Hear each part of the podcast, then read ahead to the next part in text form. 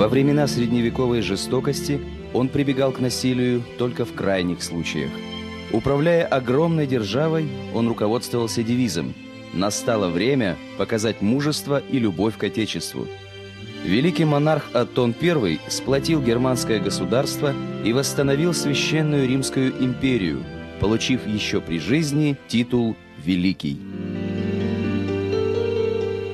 В 912 году у саксонского короля Генриха I родился наследник по имени Аттон.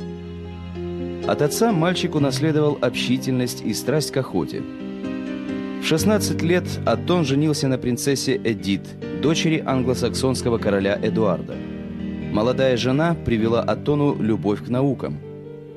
После скоропостижной смерти супруги, глубоко опечаленный Аттон, прежде не владеющий грамотой, научился читать на латыни –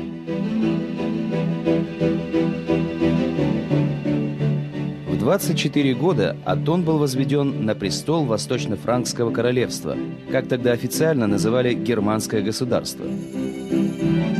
По свидетельству современников, молодой король носил только национальную одежду, любил пиры и прогулки верхом, был щедрым и веселым. В первые годы правления ему пришлось отстаивать свое право на корону. Брат короля Генрих возглавил мятеж и пытался убить Аттона.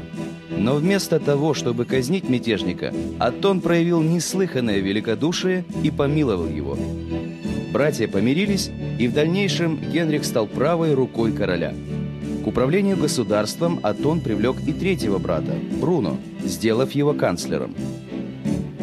Все силы король направил на то, чтобы объединить разрозненные княжества в единое государство – Атон опирался на епископов и аббатов. Он наделял их большими привилегиями и жаловал землями. Король впервые стал привлекать церковников для несения военной службы. Атон фактически поставил церковь на службу королевской власти и сделал ее своей опорой. Такая церковь получила название «Имперская». Аттону приходилось оборонять свое государство и от множества внешних врагов. В 945 году он одержал победу над датским королем Харальдом Синезубым. Согласно народным сказаниям, Аттон дошел до северного конца Ютландии и, чтобы по старинному обычаю отметить границы своих владений, бросил копье в Северное море. В 951 Аттон вторгся в Италию – стремясь усилить влияние на папский Рим. Он взял под свое покровительство вдову короля лангобардов Адельхейду, а поскольку она была хороша собой, Атон женился на ней. Таким образом, он обрел и супругу, и новые территории. Король германцев и лангобардов Атон I не только сам отличался благочестием, он нес христианство другим народам Европы и оборонял свои владения от набегов язычников-славян. Но более всего Германии досаждали венгры. Решающее сражение при Лехе произошло в 955 году. Легенда гласит, что копье, которым сражался король, было священным. Наконечником копья служил гвоздь с креста, на котором распяли Иисуса – Сокрушительная атака рыцарской конницы обратила в бегство огромную венгерскую орду. Германцы никого не брали в плен. Они беспощадно уничтожали врагов, пытавшихся укрыться от неприятеля. После страшного поражения венгры прекратили свои набеги, и в Германии воцарился долгожданный мир, а Тон стал самым могущественным европейским монархом. Теперь у короля оставался только один соперник – папский Рим. Ситуация складывалась в пользу Атона.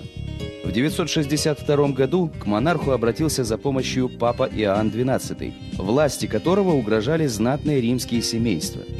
Аттон во главе войска преодолел Альпийские перевалы и, не встретив сопротивления, вошел в охваченную смутами Италию. Власть папы была восстановлена.